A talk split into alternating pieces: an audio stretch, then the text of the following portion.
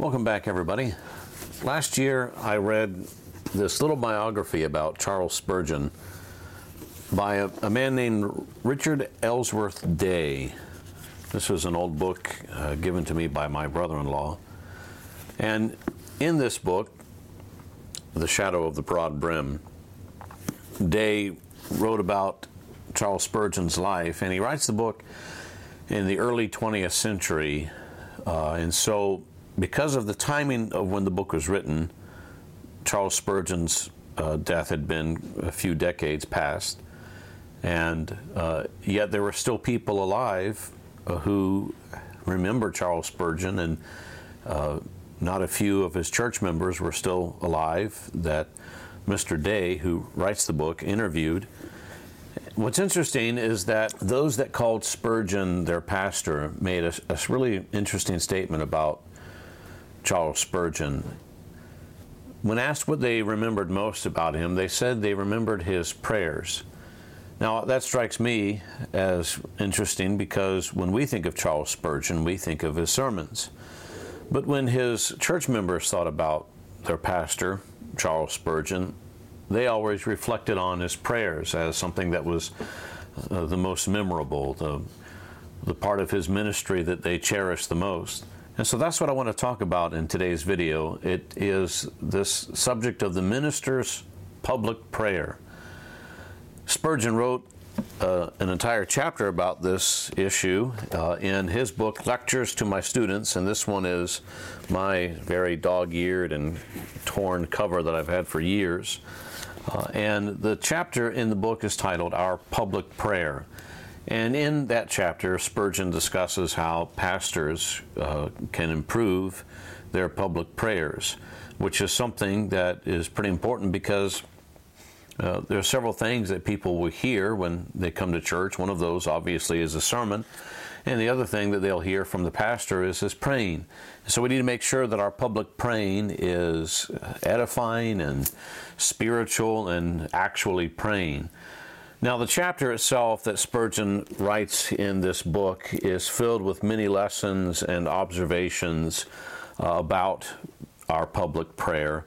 But I want to share with you just three simple lessons that helped me the most.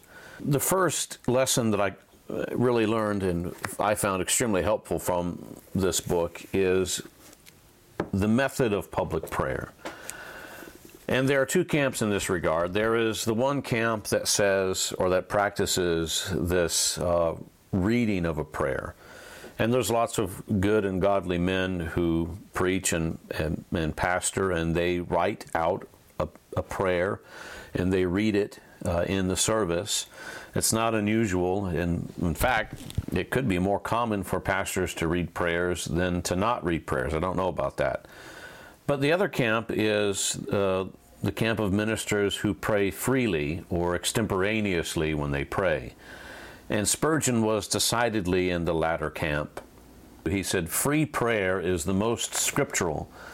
He goes on to say, Where in the writing of the apostles meet we with the bare idea of a liturgy? It would be difficult to discover when and where the liturgies began. Their introduction was gradual and, as we believe, coextensive with the gradual decline of purity in the church. The introduction of them among nonconformists would mark the era of our decline and fall. So, while we understand that this issue is an issue where we can give liberty to our brothers and sisters in Christ, uh, nevertheless, Spurgeon did have very strong feelings about having read prayers in church services. He felt it was an invitation to uh, decline and fall of spirituality in nonconformist churches. So, the first lesson I learned is that if you want to mimic Spurgeon in his public praying, then you should not write your prayers down and read them, but you should pray extemporaneously. The second lesson is the matter of the length of your public prayer. Now, what's interesting about this is I've kind of applied the exact opposite of what Spurgeon was advocating, and here's what I mean. In Spurgeon's day, there was, uh, it seems, to be a problem of, of preachers who would pray too long in public.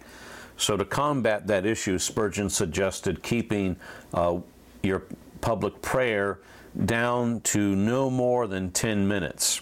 Now, when I read that, I was shocked because I have never been, in all my years of going to a Baptist church, I have never, or I should say, I have rarely witnessed a public prayer that was 10 minutes or more long. Most of the public prayers in the services I've attended since a child were very brief prayers. Perhaps, unless it was a prayer meeting, the prayers were maybe a few sentences long. And so when I read that, I was surprised that Spurgeon actually had to kind of rein in his students in this regard of praying too long in public. So my takeaway was that maybe uh, we should be praying a little longer. If Spurgeon was concerned that people were going too long and they need to abbreviate them down to 10 minutes, it's possible that most churches today of the Baptist variety, the evangelical variety, maybe there's the a, a, a problem of too much brevity. So there's a need for the pastor to lead his people in a time of prayer when we gather together as a church, in that service, there are a multitude of needs that must be brought before God beyond just asking a blessing on the offering and on the sermon. And so when I read of Spurgeon's uh, recommended length of prayer, you know, I didn't immediately uh, begin praying for 10 minutes in a public service. I, I don't think that's, that's the, it's not that the 10 minute mark is like the magical mark, but I did see it as a challenge to expand uh, on the pastoral prayer, at least in my own ministry. So, to put things in perspective, Spurgeon references uh, Dr. Charles Brown of Edinburgh, who, and I quote, uh, this is what Spurgeon said of this, who lays it down as a result of his deliberate judgment that 10 minutes is the limit of which prayer ought to be prolonged he goes on and says, Our Puritanic forefathers used to pray for three quarters of an hour or more. But then he adds, You must recollect that they did not know that they would ever have the opportunity of praying again before an assembly, and therefore took their fill of it. So while we admire the Puritans and their spirituality and their preaching and their theology, uh, perhaps it wouldn't be the best for our congregations if we mimicked how long that they prayed. Uh, now, the third and final lesson that I want to share with you in this video uh, that caught my attention from Spurgeon's book is the matter of the content of our public prayers. And this lesson consists of several negatives and one positive. The negatives are this uh, first, do not use cant phrases. Uh, which, and by cant phrases, Spurgeon refers to the insincere use of pious words. Uh, there are some preachers who recycle and reuse the same phrases and sentences every time they get up to pray before they preach or whatever time they pray during the service. And they use those same formulaic prayers over and over in public, and this is to be avoided at all costs. It makes your prayers sound robotic and insincere. Uh, the second lesson regarding the content of our public prayers is do not preach when you pray. Spurgeon says, Let the Lord alone be the object of your prayers. Beware of having an eye to the auditors. Beware of becoming rhetorical to please the listeners. Prayers must not be transformed into an oblique sermon. It is short of blasphemy to make devotion an occasion for display. And I think we've all witnessed that where a man is praying and he's not really praying, he's preaching. Uh, and maybe he's making some uh, sideways remarks at people in the congregation or some uh, hypothetical objector somewhere. Uh, avoid that pray to the Lord. Don't preach an oblique sermon when you pray. And thirdly, regarding the content of public prayers, do not pretend to be fervent in prayer when you aren't fervent in your heart. Spurgeon put it this way As you would avoid a viper, keep from all attempts to work up spurious fervor and private devotion. Do not labor to seem earnest. Simulated ardor is a shameful form of lying. Spurgeon is not advocating lifeless prayers or coldness in our intercessions because he later says, Let your prayers be earnest, full of fire, vehemence, prevalence.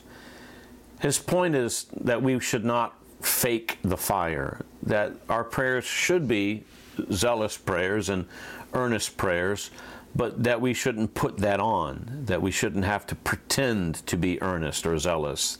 And uh, if you're cold and hard and you're dull in your spirit, uh, Spurgeon says to maybe go to God and ask for help through it. But don't pretend that you're something that you're not.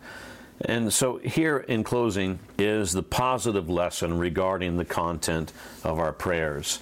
By all, by all means, do use scripture passages when you pray. The Bible is replete with all manner of verses that should be used as a part of our public prayer lives. Spurgeon noted, as David used the sword of Goliath for after victories, so we may at times employ a petition already answered and find ourselves able to say with the son of Jesse, There is none like it, as God should yet again fulfill it in our experience.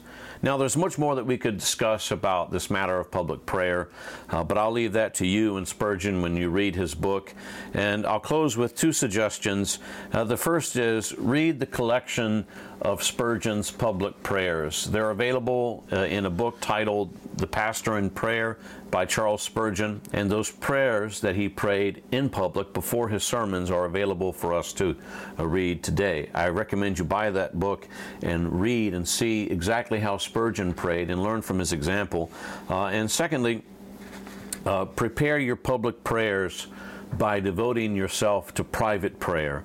The best method for improving your public prayer is to have a lively and uh, a vibrant private prayer life. And we're going to talk about the preacher's private prayer life in our next video. So before I close, remember uh, lectures to my students, uh, get the book and read it. I think it's the best book on ministry there is. And secondly, uh, find online somewhere, I'll leave some links down below in the video description.